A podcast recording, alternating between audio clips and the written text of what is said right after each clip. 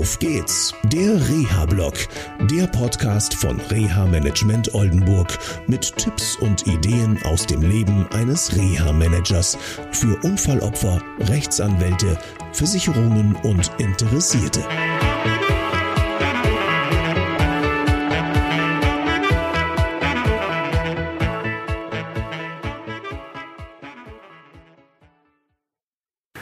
Schön, dass ihr wieder dabei seid im Auf geht's der Reha-Blog. Mich beschäftigt immer wieder, wie Menschen nach einem schweren Schädelhirntrauma mit der Informationsverarbeitung umgehen. Ganz konkret habe ich ein Gespräch mit einer Klientin geführt, die mir berichtete, dass es total schräg wäre, was sie zurzeit erlebt. Vor dem Unfall hat sie alles so nebenher wahrgenommen und auch mitgenommen. Also ich meine hier Informationen wie zum Beispiel, dass da ein Auto vorbeifährt oder dass da jemand spricht und so weiter. Und jetzt berichtete sie mir, Mann, ich muss mich so konzentrieren. Und zwar auf Gespräche, auf Telefonate, aber auch zum Beispiel, was ich lese.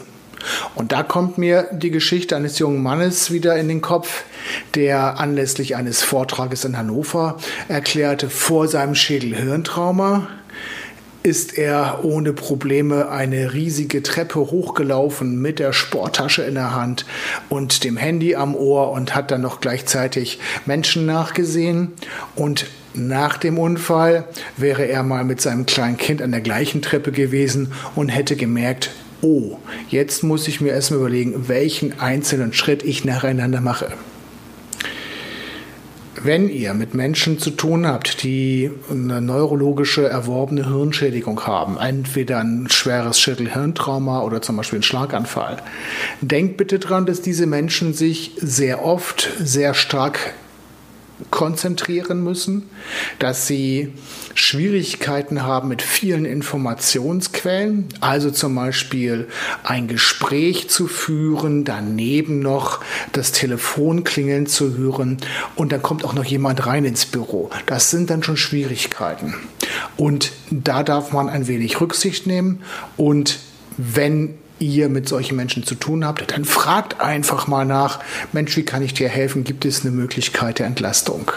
Weil diese Menschen haben ein Bedürfnis, sich nicht darüber zu äußern. Also sie wollen ja als normal gelten und dadurch können auch wieder Probleme entstehen.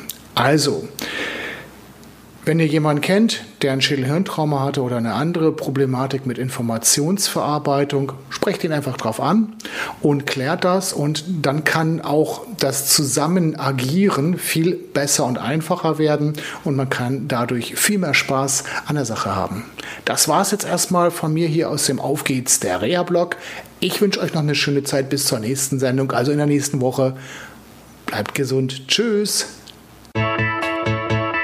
Das war eine Folge von Auf geht's, der Reha-Blog. Eine Produktion von Reha Management Oldenburg.